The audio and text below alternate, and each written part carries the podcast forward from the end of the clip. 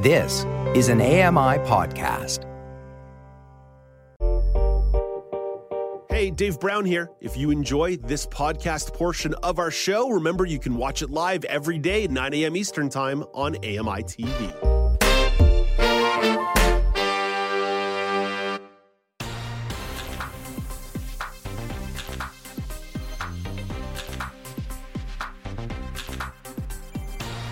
Welcome back. It's the Now News panel on AMI TV. I'm Dave Brown, joined by Joeita Gupta and Michelle McQuigge. One more topic for you. The Toronto District School Board is canceling classes in April on account of a solar eclipse. Nicole Reese explains. Elaina Hyde, a professor of physics and astronomy at York University in Toronto, says the eclipse will be visible in the United States before moving towards southern Ontario, then Quebec, New Brunswick, Prince Edward Island, and Nova Scotia's Cape Breton, lasting for about two hours around the same time many kids in Canada are let out from school. Observers in the Ontario communities of Niagara Falls, Hamilton, and Grimsby specifically can expect total darkness for about four minutes sometime between 2 and 4 p.m. Eastern Time. Given how rare the celestial event is, Hyde says precautions need to be taken, particularly with children, which include not looking directly at the eclipse. Nicole Reese, The Canadian Press. A cascading impact of dominoes happened around this topic. It jumped out to Michelle and I, and then Joeita fell down the rabbit hole as well. Michelle, I'll lay my cards on the table here. Yesterday during the show, I played the story and I talked about how ridiculous I think it is that they're canceling school on account of a solar eclipse based under the idea of safety, based on the idea that this is a teachable moment. This is an amazing opportunity to teach teach the kids about safety and the eclipse, and you can build those little mirror boxes and do all kinds of great stuff. I think it's ridiculous that they're canceling school on account of a solar eclipse. Any excuse for a day off, I suppose. Michelle, is it appropriate to cancel school on account of a solar eclipse? Well, but it's not an extra day off. What a lot of the boards are doing is rescheduling a pre-existing PA day and moving it up mm-hmm. by two by two weeks to do this. So it's not like they're creating an extra day off for themselves. And to be honest with you, I initially had the exact same reaction of "Are you for real right now?" and a huge eye roll. And then I read stuff, and I'm a little more persuaded. There, there. Mm-hmm. Kids don't listen to instructions. There can be very serious consequences from staring at an eclipse the darkness thing at peak time of traffic uh, is, mm-hmm. you know, not one that I feel perfectly equipped to weigh in on, but I think there are some genuine factors that are being considered here. And under the circumstances, I don't think what the schools are doing are, is completely ridiculous. That said, it is a great teachable moment. It could be a great teachable moment.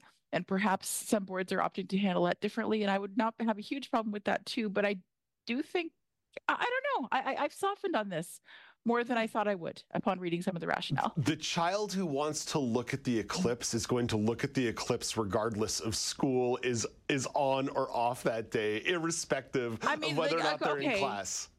Fair, and and I will say that the the cynical perspective is the school boards just don't want to be held liable yeah, for, for anything yeah. going wrong. Which like, but but again, like, is is that in and of itself a horrible position to take. I don't know. I, I, I, I, I, do I do like that you identified peak traffic hours. I'm I'm, I'm going to backtrack to that, but Joeita, you get an opportunity to react to this as well and tell me that I'm a total that I'm a total uh, old man yelling at the clouds, or in this case, yelling at the sun.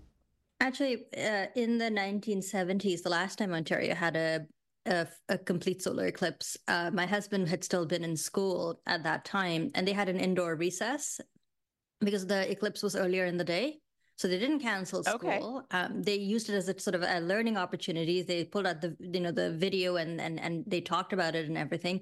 Uh, but school boards do have an obligation to keep kids safe. Um, I think it's going to be a, a, a, pretty tough sell to say it. I think the issue right now is that it's happening right in the afternoon, right? It's when people are being let out yeah. from school there's no supervision at that stage anymore.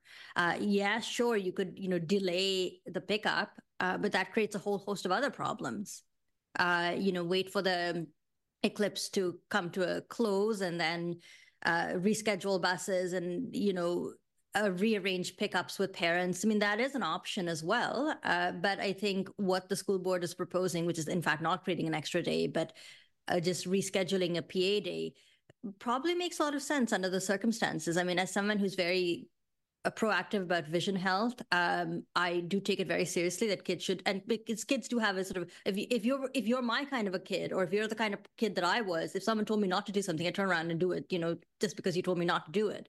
Uh, and I and I think the uh, implications of looking into a solar eclipse are pretty like, severe. Um, we've already, Michelle's already mentioned the traffic implications. Again, we've had a lot of horror stories about kids getting hit by traffic, especially when, you know, when the time change and things like that happen. So again, it's a, it's a, these are all really I mean, there's a propensity to want to scoff at the story and say, "How ridiculous are you being?" Yes, uh, but when it that comes is what to, I'm doing. But, that is actively but, but what I'm doing. It, but but when it comes to the safety of, of kids, especially very small children, it's a it's a pretty tough sell to tell me then you know that this isn't maybe it's an overly maybe it's an overly um, cautious approach but when it comes to small children i'd rather be overly cautious than have you know uh, than have kids dealing with the the yeah. lifelong implications of, of having and, damage to their vision, for example. Okay, but again, so you're but we're shifting responsibility. We're saying it's now the parents who yeah. are responsible to do yeah. that, right? Yes. Like, like, yes, I, like I, I, am not taking the position on air this morning that solar eclipses are not dangerous and they can be dangerous for your eye health. I'm saying that the rebellious child will be the rebellious child.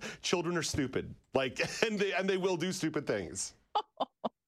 Yeah, yes. I mean, you are you are putting the burden on parents, and and maybe that's a bit of a cop out. Uh, but again, there's still a role for the for for the educate for educators to actually talk about safety during the eclipse and some of the things that you talked about. You can do all of that in the lead up too. So yeah, that's fair.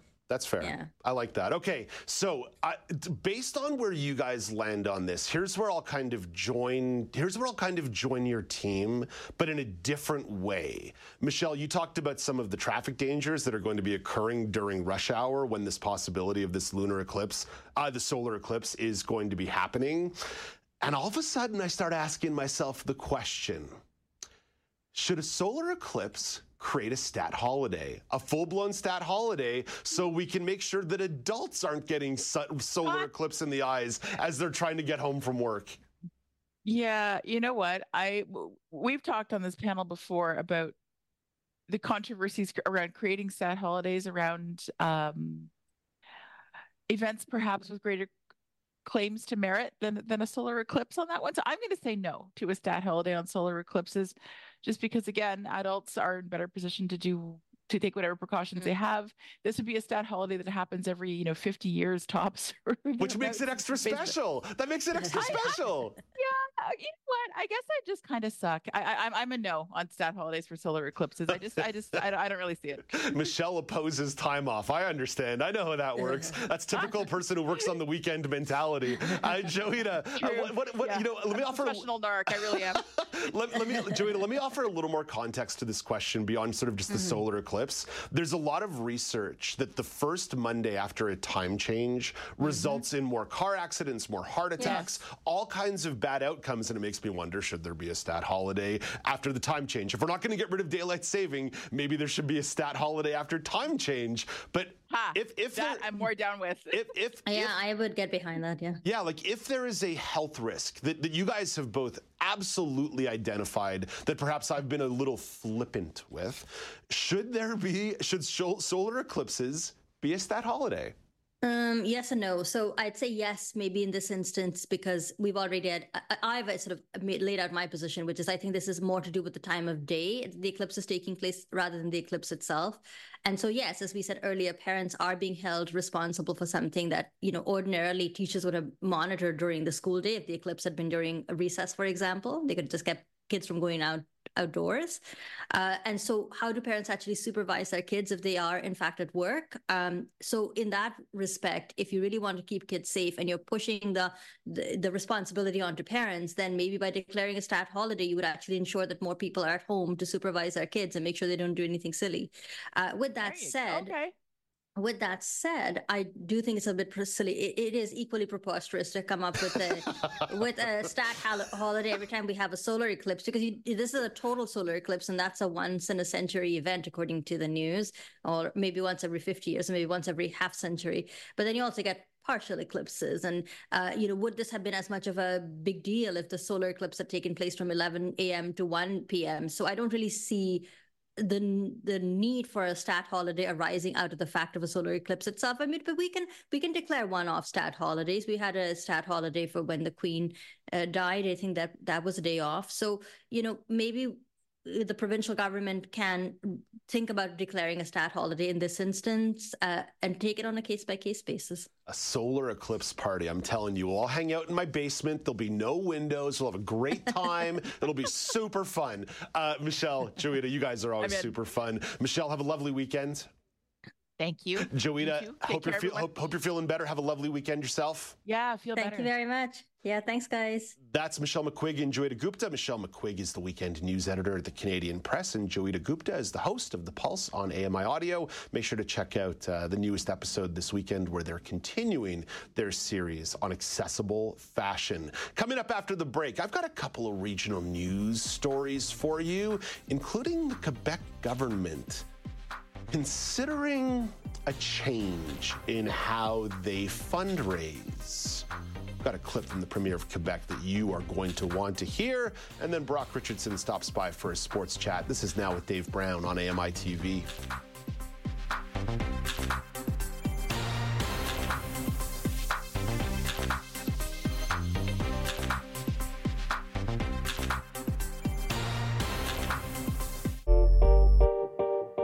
Hey, Dave Brown here. If you enjoy this podcast portion of our show, remember you can watch it live every day at 9 a.m. Eastern Time on AMI TV.